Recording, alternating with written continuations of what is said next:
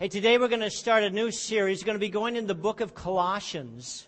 The book of Colossians. So if you have your Bibles with you, you want to grab them and turn to that particular letter to Colossians. Okay? That's after Philippians, and you see it in there. And what I'm going to do is I'm going to read this little section here before we get into the message itself. And this is out of the letter that Paul writes Uh, to the Colossians in recognition of some specific needs that he's become aware of as a uh, young man has come and shared with him these particular needs. He says, Paul, and I am an apostle of Christ Jesus by the will of God, and Timothy, our brother, to God's holy people, and Colossae, the faithful brothers and sisters in Christ, grace and peace from God our Father. Uh, we always thank God, the Father of our Lord Jesus Christ, when we pray for you, uh, because we've heard of your faith in Christ and the love you have for all God's people. The faith and love that spring from the hope stored up for you in heaven, and about which you have already heard in the true message of the gospel and that has come to you. In the same way, the gospel is bearing fruit. It's growing throughout the whole world, just as it has been doing among you since the day you heard it. And you truly understood God's grace. You learned it from Epaphras, our dear fellow servant, who is a faithful minister of Christ on our behalf, and who also told us of your love in the Spirit. Father, we ask that you'll clarify to us today this simple passage uh, that you gave Paul to bring us to an understanding of the necessity of relationships with you, with your son, with those who you called to be leaders, and with those of you placed with us within the church body. Lord, we pray that you might help us understand this passage and apply it personally to our lives. Uh, we want to be people of faith and people of grace and people filled with peace and joy. Uh, that's our desire. And we know that you've given us a pattern that we're to follow if we want to have that in our lives. So today, clarify it to us, remind us of it, that we can begin to work through the haze of this world that we have to walk through. And we ask that in your Son's name. Amen. When we talk about this passage, this is Paul speaking uh, to a particular issue in relationship to this church that he established in Colossians. And this young man who has been the minister uh, to the church, Epaphras. He has come to Paul and shared with them, and now he's going to send him back to the church itself. I, many, how many of you heard these simple questions? Uh, if God is good, why is there so much evil in the world? Okay. Uh, if God is all loving, then why is there so much suffering? Yeah, you got that one. And if God is all powerful, when died, why does He allow all this inequality? Yeah, you get the idea. These same series of questions, questions that people bring to us that sometimes we find ourselves tongue tied. We, we know the answer, but it's hard to get out. It's hard to clarify it at the moment that it's shared with us. I think in many ways the same issue was taking place in, in Colossae. These brand new Christians were there, and they were trying to figure out what it meant to walk in faith and how it meant to love one another, what grace is. And some new teachers came in and began to confuse them and lead them away from the true gospel that had been shared with them so clearly. You see, many people conclude that either God knows everything and doesn't care, or he cares but he just won't help. And over the next few months, we're going to be walking through this particular letter. And hopefully, then you'll be able to go home and read through it by yourself. And you'll gain a better understanding not only how much God cares, but how much God is willing to help. How He wants to be involved in our lives in specific ways. And that you'll find yourself with the key to the answers to these questions. It'll just roll off your tongue. When people ask them, you'll find yourself going, Oh, let me answer that one. That's an easy one. My God is involved in my life and the lives of others around me significantly, continuously, consistently. There's a great passage in 2 Timothy uh, that Paul hands over to Timothy. I think Timothy hand over to Epaphras. And the passage goes like this. I want you to read it with me. Okay? Hold on to the pattern of right teaching that you learned from me. Remember to live in the faith and love that you have in Christ Jesus. Hold on, live in. Say that with me. Hold on, live in. See, that's the key today. What we're going to talk about today, all the things we're going to share with, are about this. Hold on to the right pattern of teaching, live in faith and love. Okay, that's the key that Paul is trying desperately to teach these Colossian Christians. He's saying if you hold on to the right pattern of teaching, if you live in faith, love, if you express grace to one another, you will discover the wonder of God on a regular, consistent basis. But you must hold on. Okay, you must live in. Hold on to the pattern, live in faith and love. Hold on, live in. You see, he's concerned that we remember the pattern that he taught us before. Uh, my wife likes to crochet and do a number of different things. And when she does this, I look at her and I go, How are you doing this? She's whipping along here, and I look at that, it looks like just a mess to me. She's putting all these things together and she's flying along. I'm thinking, and before I know it, I watch appear before me miraculously a sweater. And it appears miraculous to me. I just go, How on earth did you do that? And I take a hold of it and I try to do it, and I don't know the pattern. And you know what happens when I do it, right? You got the nothing. That's what happens. After oh, you get strings everywhere, and she goes, "I'm gonna have to take the whole thing apart now." And she pulls all apart, starts all over again. Paul is saying there's a pattern of teaching that when you put it in together in the correct method, it will provide you with a warm sweater. It'll provide you with clarification of faith and hope and love. It'll provide you with the ability to live. It'll provide you with answers to all the questions that you have. But you must hold on. Use that right pattern of teaching. It's always filled with grace. It's always a declaration of who Jesus is. It's always Him in the center. And when you do that, you'll be able to make wonderful, wonderful things sweaters, rugs, uh, blankets, you name it. And you'll be amazed at it, but it happens because you've learned the right pattern. He says, you got to hold on to this pattern. There's no other pattern. There's no other way to make it work. Anything else you do, you're just going to end up with a bunch of knots going to have a bunch of things that don't come together or that easily fall apart. Hold on to the pattern. You see, the questions that we have aren't new. They're old. They've always been there. They were the same questions that Paul had when he first became a Christian. He goes off in the desert for years and works through the questions, and he comes back and he says there's a simple pattern. The pattern starts with the grace of God, the wonderful grace of Jesus that pours out into our lives everything we need and everything we'll ever need. He said the pattern always starts with the grace. Okay, quick history lesson. Third church planting journey for Paul. While he's on this journey, he establishes a church in Colossae. He meets a man by the name of Epaphras, shares with them, interacts with them, and they help to establish a church. Paul leaves after a while, and now Paul finds himself in prison. Epaphras, while he's here in Colossae, suddenly has a group of men come in and begin to give a new teaching. They begin to say in a very flashy way, hey, what you learned before wasn't quite right. A few things about it were a little mixed up. Let us explain to you the real way. And they began to pour forth a particular form of teaching that's known as Gnosticism. And Gnosticism simply means to know. And it meant that they know something that nobody else does. It was a false teaching. It was false ideas. It's similar to a, a number of different teachings that go on within the church today that unfortunately people fall into. Flashy teaching, I call them. One obvious one is one called health and wealth gospel. Okay, and that is that God wants you healthy and wealthy. And that if you're not rich, the reason is because you don't have enough faith to follow God's direction. And let me tell you something, that's a lie. That is not according to the pattern of God's teaching. That is not what he said at all. In fact, if it's true, all the apostles failed to follow the teaching. There are no rich apostles. And Jesus himself failed to follow it because Jesus didn't even have a place to lie his head. He had no bed, he had no home. The health and wealth gospel falls apart when you begin to recognize the pattern of teaching that he set up for us. So Paul says, always remember the pattern. Put everything against the pattern. If it doesn't fit, throw it away. It's a false concept. It may be flashy, it may look good, it won't work.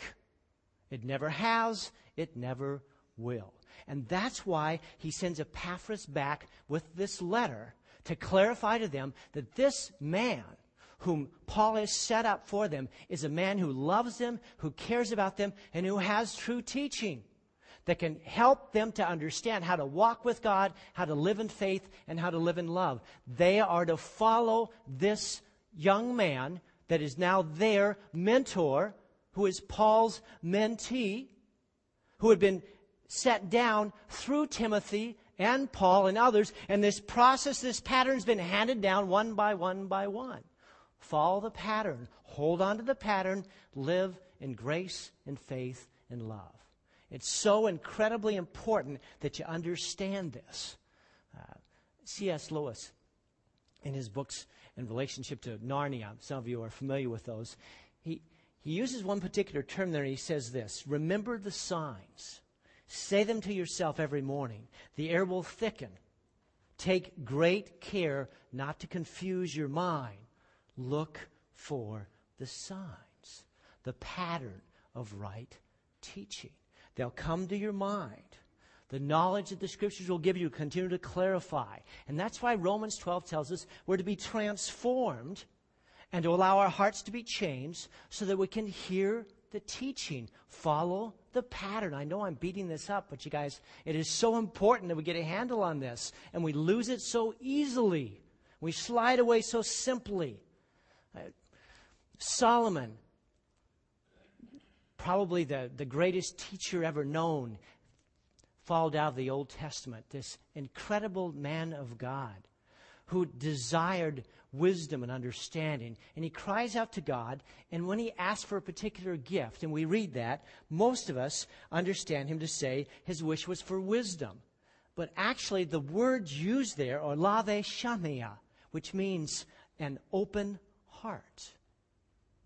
What he was praying for is that he would have an open heart before God. So he would understand everything in truth, not just in his mind, but a mind and heart truth that would come to him in such a way that he would be able to relate it to life itself. What he was saying, what Paul is saying here. We need to hold on to this pattern. God, give me the pattern, and then show me how to live in that with faith and love and grace. We're called to build these relationships with God's community, to establish our commitment to follow the pattern of God's truth. And as we do that within this community of the church, we begin to discover life in reality. This is what happens to you. You start in, you start to build a relationship with somebody, and you find out, lo and behold, they're a sinner. Okay? How many of you have found that out? Yeah. And you go, I don't want to be friends with them they're a sinner. I go, Really? You're kidding me. You're not one, are you? And we suddenly realize that our sinfulness tries to stop us from interacting in a relationship of truth with one another, of building a relationship that's built on grace and love and forgiveness and hope. And we run away and we go and we start a new relationship. Instead of continuing with that one and allowing it to grow and to build, and you find yourself with these phenomenal relationships that are 10 and 15 and 20 years in. You know, Merv could talk to you about that. Stay the course. Don't run away from them. Help them identify who they are, what they're about, the pattern of right teaching, living truth. Give them grace. My wife says, Lee, you know one of your biggest problems and pluses are? I say, no, what? She said, you're a grace giver. You always give grace to everybody. I said, that's what you're supposed to do. That's how you live life. That was the calling. It's about giving grace one another. And I pray that they give grace to me because I will fail them. I will make mistakes. I will say things I shouldn't have said. And you know something else? I won't even remember that I said it put that one down. You could write it down. Pastor Lee won't even remember that he did this wrong thing to me. I either forgive him or I need to go to him and talk to him. And he won't remember anyway, so why should I bother? because I'll say, I'm so sorry, I didn't mean to say that. If that was said, and you say it was, so I believe it was, but it was not my intention. My intention was to show grace and love and truth, to follow the pattern that God showed me and taught me, and to consistently stay with those He placed me with. The letters from Paul, verse 1, it's chosen by God. He was an apostle. And his brother Timothy, who was also chosen by God to establish a church. It's written to God's separated people, his holy people, who are placed in the city of Colossae. They're faithful brothers and sisters in Christ, and they're living in grace and peace as God gives it to them. You see, Paul is trying to remind them that we all have a story. And we need to know our story. We need to know who we are, what God has called us to, and what that's all about. You see, some of you were born to be a rabbit and you think you're a turtle. And some of you were born to be a turtle and you think you're a rabbit. You are a special, unique person, but you're not somebody else. You need to discover your story, your identity. Who are you? Paul says, I'm an apostle called by God. This is a remarkable change in his life. You have to go to the background on Paul and understand who he was and now what he's become as he's recognized God's intention and God's desire to him. He said, people are seducing you by this false teaching. You need to discover who you are before God. And it's all about grace and peace and faith and relationships and interactions one to another. You've been born again into this brand new family. All of you, holy people, brothers and sisters. Recognize it. Stay with it. Stick with it. Identify who you are. Paul's in prison. People could have said, How can you call yourself an apostle? You're in prison. He says, Prison has nothing to do with it. Circumstances have nothing to do with it. They simply clarify to you what it is you're supposed to be doing with the place that you're placed. He was not without direction, but he found himself in prison and he had to change what he'd been doing. He was a church planter, and suddenly he finds himself becoming a letter writer to churches because God recognized it was far more important that Paul write these letters than he continues to church plant and to go around, you know, from country to country, from city to city, from place to place. Paul resisted it. See, I believe one of the main reasons Paul was in prison is because he wouldn't stop. You laugh, but I'm looking at each of you and saying, Are you stopping? Are you allowing God to do what He wants to do in your life? Because if you don't, He will stop you. And if that means putting you in prison, if He do it to Paul, guess what? He'll do it to you too. He will stop you and say, I have an intention for you. Who are you? Identify who you are. And you identify who you are within the context of the group that God places you with. And if you keep running from the people that God places you with who are trying to help you identify yourself, you'll never get to the place that He wants you to be at. You've got to identify yourself. You've got to identify who you are and what the destiny God has for you. Paul identifies himself. I'm an apostle. This is what I'm called to do. He continues to lead, but now he does it to writing because that was God's directive. But if you would have asked him six months before, he would have thought you were crazy. God's going to put you in prison, you're going to write letters. He would have laughed. That's not my calling. I'm called to plant churches. Look what God has done. Marvelous things. He's going to continue. And then he finds himself in prison. Paul has a brand new name. It's interesting that his old name was Saul, his new name is Paul. I think of Saul, he's the king in the Old Testament that refused to follow God's will refused to stay within the context of the relationships that he had given him, refused to do what God desired for him to do, refused to yield to his mentor, the prophet that God had placed before him and with him and over him. And because he refused, he ended up in complete disobedience to God's will and in complete disarray in relation to, to his family. Even his own son recognized he had become disobedient to God's will and direction in his life. Paul says, I'm Paul. I'm an apostle, called by God. And I need to tell you a few things that you're going to need to learn through this letter. He says, but first of all, I want you to understand something. I always, me and Timothy, we thank God when we pray for you guys. We have heard of the fact that you have wonderful faith and you have this incredible love for all the saints. And what he's saying here is that you need to understand your relationships. Be reminded once again. Affirm others around you and this special relationship you have because I will not know you for a few years. Isn't that interesting? It'll be a few years before I know you. Some of you I've known for eight, nine, ten years, and I know who you are, good and bad. And some of you don't want me to tell you. Many of you know me now. I think of Jack here. Good to see you, buddy. Colorado. He left me for Colorado. Okay, Jack Tistammer over there, yeah. His wife's up there still, so he he looks kind of lonely right now. but he does have mom with him, so that's good. You know, it's it's like, man, big deal. Jack and I have known each other for too long. You know, it's been wow. 20 plus years. Uh, we don't know the years. Do you remember, Jack? How many? It's, it's been a long time. We were young then.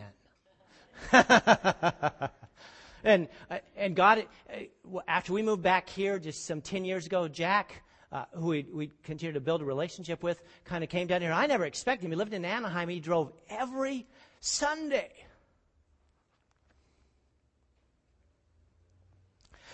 He and his wife drove here because of his relationship with me and with my wife, mainly because of Mary and Kathy. Let's be truthful about the whole thing. but they had this wonderful relationship that had continued on. We moved to Minnesota. We came back. God called us together, and they drove from Anaheim here every Sunday, faithfully involved in this church because they understood that relationships more important than anything else. Knowing who it is that's ministering to you and guiding and leading your life, that is so important. It's so incredibly important. Uh, the word person, an individual, help us to understand this particular thing. The word person is the word from Greek prosopon, and it means face to face. So use the term person means face to face. In Africa, they say they, they use the term "I know you," and so you get close to someone you know. I, when I go back and see my buddies, they go, "I know you, Pastor Lee." I know you. And I go, yeah, I know you too. And there's this wonderful embracing of our spirits as we recognize what has gone before, and then we get a chance to share what's happened since then and get caught up on it. Interesting enough, the word individual, the word individual means separate or apart. It's individus. You get the, so when you say individual, you're really talking about being divided, separated. It's not a positive term. It's a negative term. So when the scripture speaks to the issues of people and relationships, it's talking about this idea of recognizing and discovering our true identity one to another.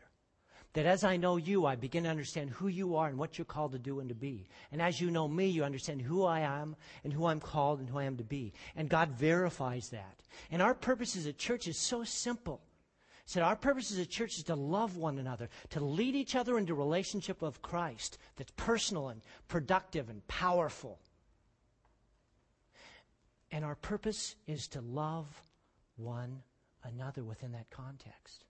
And that is so hard in our present society because we run off after months and we run to the next teacher and the next preacher and the next flashy thing and we go back and forth. And I want to tell you that is the worst thing you can do you will never experience what God wants you to experience and understand who you are. You'll never experience the wondrous grace and truth of God until you have that within the context of the community of God, the community of His church, that only takes place over time. It only takes place over time. Interaction one with another. We learn to hold on to the pattern and live in faith and love. Say that with me. Hold on and live in. So that's the key today. Hold on and live in. We need to learn our story, the unique purpose that God has given us. The tendency is to try to copy someone else or to be like somebody else or to fake people out concerning who we are and try get them to come to the idea that we're something other than we are. That is not God's intention. Who you are is who you are meant to be. Experience it, enjoy it, live in it, and show grace and truth and love within it. You see, in the midst of this, we find ourselves changing people's lives, often unintentionally. And we will run into people, but I've run into people that I knew 25 years ago, and they walked in and say, Lee, do you remember when? Let me tell you now. And we go, wow, look what God has done. Strangers who become friends, and you have a lot of them. We're going to watch this simple little clip called Strangers, and then we're going to have Marty share. Great? Mm. That's reality. That's what's going on all the time. Things happening constantly. How God is tying everything together with those who are following the right pattern, who are choosing to hold on and choosing to live in. And it's not easy. It's simple, but it's not easy. It's very, very difficult. We identify who we are. We identify the relationships of those whom God has placed us with. And we give grace and we share truth and we're involved in this interesting process.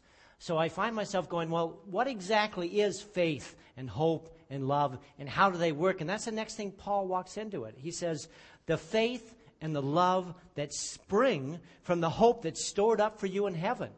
It's that same hope that you have already heard about in the word of truth. It's the gospel. It's come to you. And when we talk about the issue of faith, I, I, I broke it down. I said, well, there's at least three different faith perspectives that I've begun to comprehend as I continue my walk with the Lord. And the first one is the most obvious, and that's called saving faith. Saving faith. We receive that. So saving faith I received. And Galatians says, before this faith came, we were all held prisoners by the law. So saving faith is the simple response to the reality that Jesus died for me. I, I believed it. I recognized that He died on the cross to pay for my sins, for my penalty. That He desired to have a relationship with me, and that if I asked Him to come into my life and forgive me for my sins, He had the ability to do that. And He would. So I did, and He did. Saving faith. That's how my walk began some uh, 38, 40 years ago. Mm. That's when it began. Saving faith. A relationship with Jesus and with God as my Father. It's faith in what God has done. So that's the first aspect of faith saving faith, faith in what God has done. Then there's what I call living faith. Living faith is when we begin to respond to what God has done. So 2 Thessalonians 1:11 says, "By his power may he fulfill every good purpose of yours and every act prompted by your faith." So faith prompts us to respond. It's an active response to the truths that we find in God's word and we act out those directives from God regardless of the responses of others. We've been talking about that in our last series. That we, that we learn how to experience a wholeness of life in response to what God has said is right and true. And we begin to do those things and act in those ways. It's faith in what God will do. And I trust Him to bring about the best as I live out His truth in relationship to giving, in relationship to forgiving, in relationship to loving, because those are things that we tend not to want to do. And so I act in faith. I say, well, God told me this is the right thing to do, and I do it, and then I experience the result of that. I live it out. So it's faith in what He will do, I live it out. And then the third aspect of faith is called the faith. The faith. So in Acts 6 7, it says, The number of disciples in Jerusalem increased rapidly. A large number of priests became obedient to the faith. It's the body of doctrine which is provided for us in the scriptures, clarifying truth about who Jesus was, what he did, how we're to live life, how we're to respond one to another. Who is Jesus? Who is God? All these things are referred to as the faith. Okay?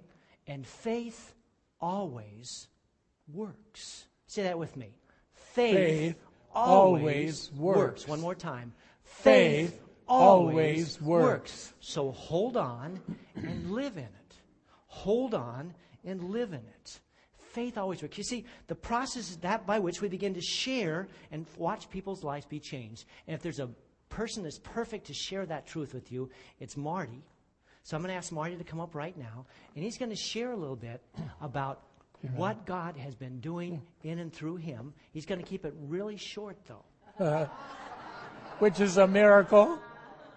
Yeah. yeah. He hasn't even got his mic on. Yeah, I did. I turned it. it's it in your pocket? Yes, right there. You're doing Can you hear buddy. me now? All right. Can you, Can hear, me you hear me now? Yeah.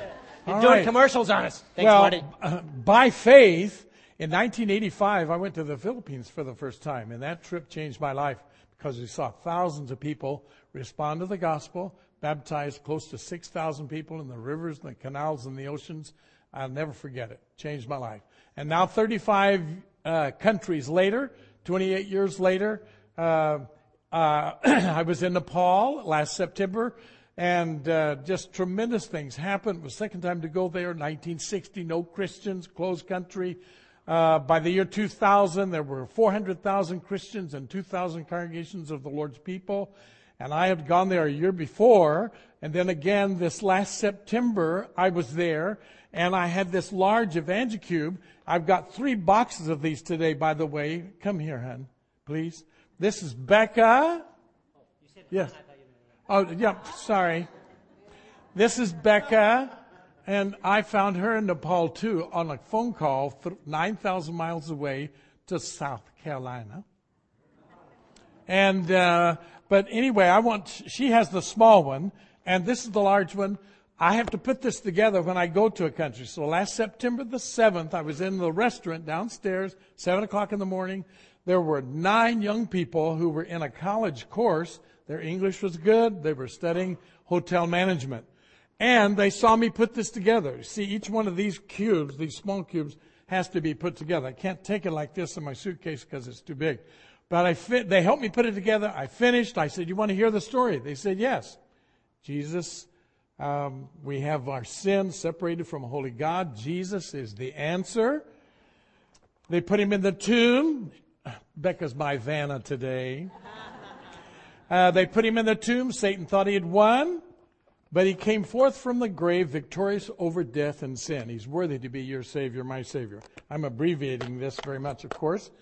Uh, Jesus is the way, the truth, and the life. John 14, 6, right? And right here's where we ask people to pray with us. Jesus said, you receive me, you have eternal life, reject me, eternal separation. So right here's where we get people to pray with us. And I, these nine young people were right there, dressed in their hotel stuff, you know, and, and I said, you want to hear the story? And they said, yes. So I told them about Jesus, just like I just shared, but much more information. And all nine of them gave their hearts to the Lord. It was just so incredible. That was on September the 7th. The next day, September the 8th, three young men came to me and they said, we heard you gave our friends a Bible. I said, yes, I did. They said, can we have a Bible? I said, yes, come to my room. So they came to my room, I shared the gospel, and those three gave their hearts to the Lord. The next day, on September the 9th, my birthday, uh, 74 years old, two more young men came. They said, We heard you gave our friends a Bible. Can we have a Bible? I said, Yes, come to my room. so they came to my room, shared the gospel, and those two gave their hearts to the Lord. So on my birthday, God had given me 14 people. That was worth my trip to Nepal, dear ones. I'll tell you. And when those kinds of things happen to you as you're sharing the gospel, it's incredible. Last summer in Rwanda, we used this tool with 300 African pastors, and in three days of preaching, we had 14,485 decisions. And we had paper on all those. So I want you to be encouraged to share the gospel and establish relationships with people um, so that they can come to know Jesus as you know Jesus. On that trip to Nepal, my lady's sister-in-law, I've traveled with before, uh, Lorraine um, Floyd, uh, she, she knew that I was praying and saying, Lord, please bring a godly woman into my life. And so she said, I want you to meet my sister-in-law. So we called from Nepal, 9,000 miles away, and I chatted with Becca. Mm-hmm. And um, I said, Can I call you when I get back to the States? She says, Okay. So I called her when I got back to America. And that first night, you guys, we talked for two hours. I felt like a teenager. and uh, the next night, it was an hour and a half. And we just talked and talked and talked on the phone. It was just so incredible. Finally, to the point that I took her to Ruth and I said, Will you go with me where I go? And she said yes.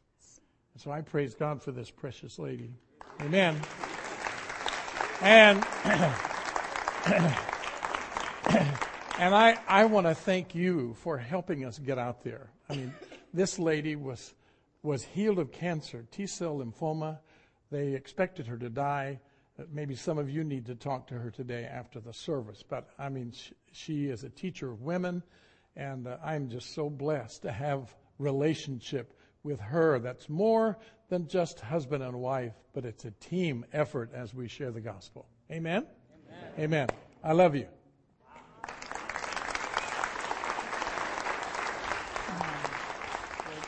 Marty will be down here later. Those of you that want to hear more about that. Obviously, Marty's an evangelist. That's pretty obvious, isn't it? Okay? Missionary, called by God. And he clarified that before he was uh, serving as a pastor, went on the mission field, and went, Oh my goodness, this is who I am. This is who I've been called to be. And God verified that and has used him so much in the years and years to come. If you'd like to hear his story more, he's going to be down here after the service. Those of you that may not know the Lord, come on down. He'll help you come to know him. He has a marvelous ability to clarify. What's that? Yeah, and he's got the cubes. He said, You can get some of those cubes, no problem. He says, he says he wants to give them out to everybody. You can even buy them. You know, you can even give him money for it so that he can get more, so he can give to more, because that's what Marty does. Okay. Now he has this lovely wife with him. I notice his energy has gone up about fifty percent. Great relationships, so very important. You know, I've known Marty myself just for about 10 years, but what we found out is that we were actually at the same church that Mary and I were married in. He was there attending at that particular church that we got married in. I didn't even know him. I had no idea. Later on, we met and we were able to talk through all the different stories about what God had done and relationships we'd gone in and through. Marvelous, marvelous truth. So when we talk about the relationships, we talk about the, the aspect of the perspectives of faith. And then there's some simple perspectives of hope. Hope. So Timothy says this interesting thing. He says, Tell them to hope in God and not in their uncertain riches. You see, so once we have these faith perspectives, it moves us to this sense of hope. Actually, they kind of go back and forth. These are somewhat circular. Faith, hope, and love feed off one another. They keep going in a circle. There's no specific one that jumps to the other one. They each one uh, guide us to the next one. So, the directive here is that that Timothy's trying to give us is this concerning hope. He's saying God will step in when you step up.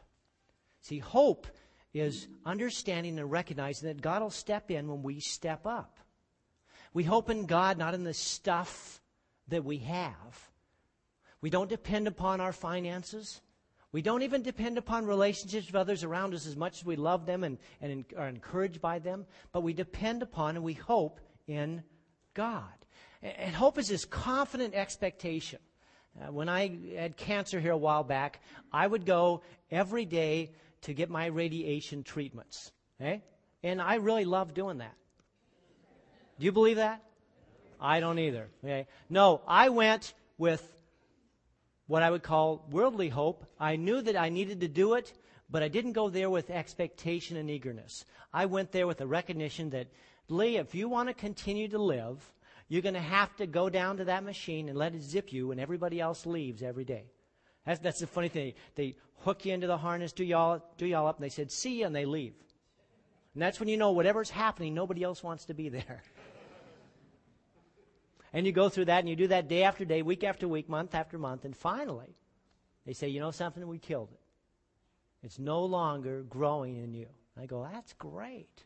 Wonderful stuff. But confident expectation with eagerness is that it's an I can't wait sense.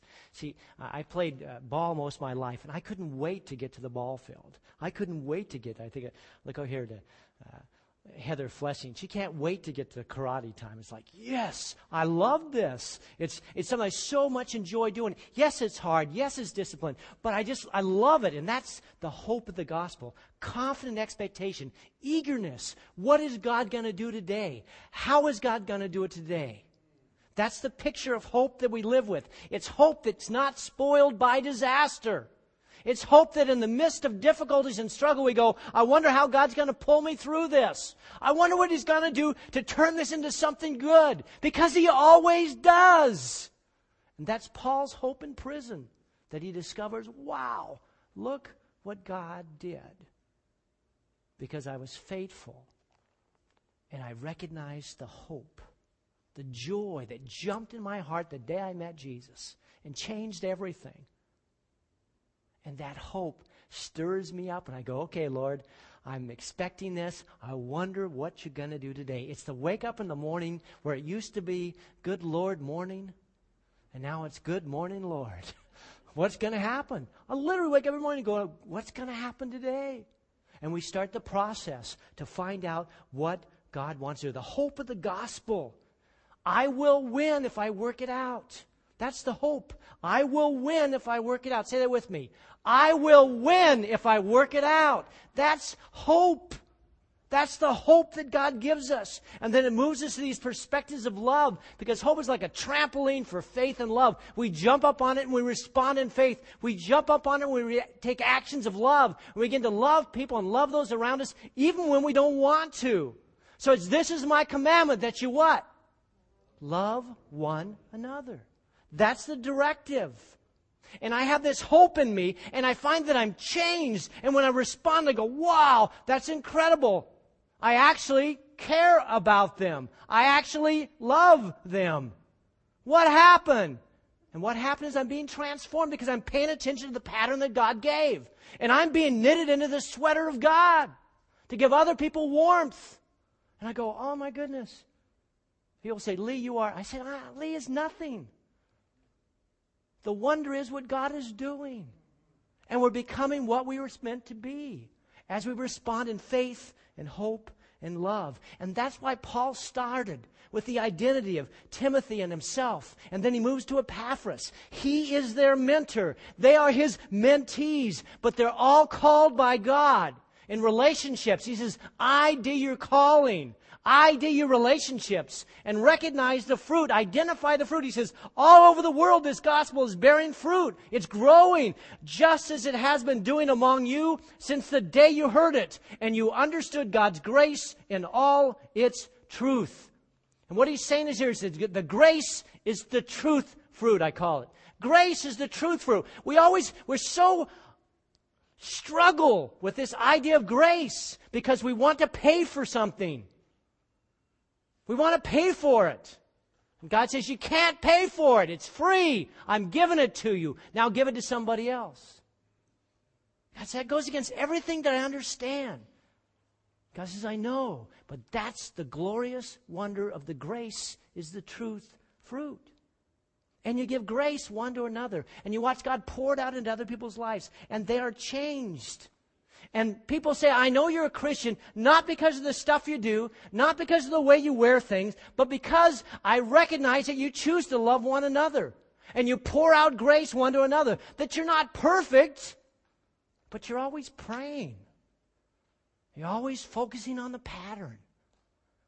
You're always trying to live out these wondrous things. You learned it from Epaphras, our dear fellow servant. He's a faithful minister of Christ on our behalf. And he told us of your love in the Spirit. So we respond with grace and the wonder of it when people ask us, why doesn't God? We're able to share with them why He doesn't and what He does.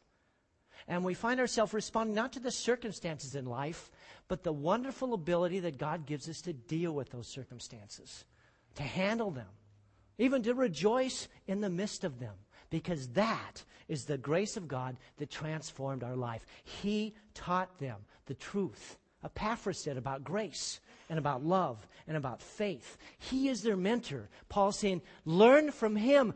Don't follow other teachers.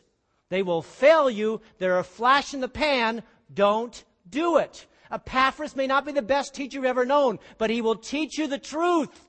And what he says is worth listening to. So listen and learn and yield, and then you'll grow as you build relationships with one another, and within that context, understand who you are and begin to experience God's grace and power and wonder. Because it's not about me, it's about we. And that's the gospel. That's the glory of God.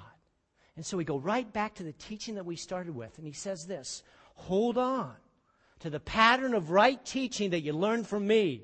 And remember, live in the faith and the love that you have in Christ Jesus. Hold on, live in. Say it with me. Hold on, live in.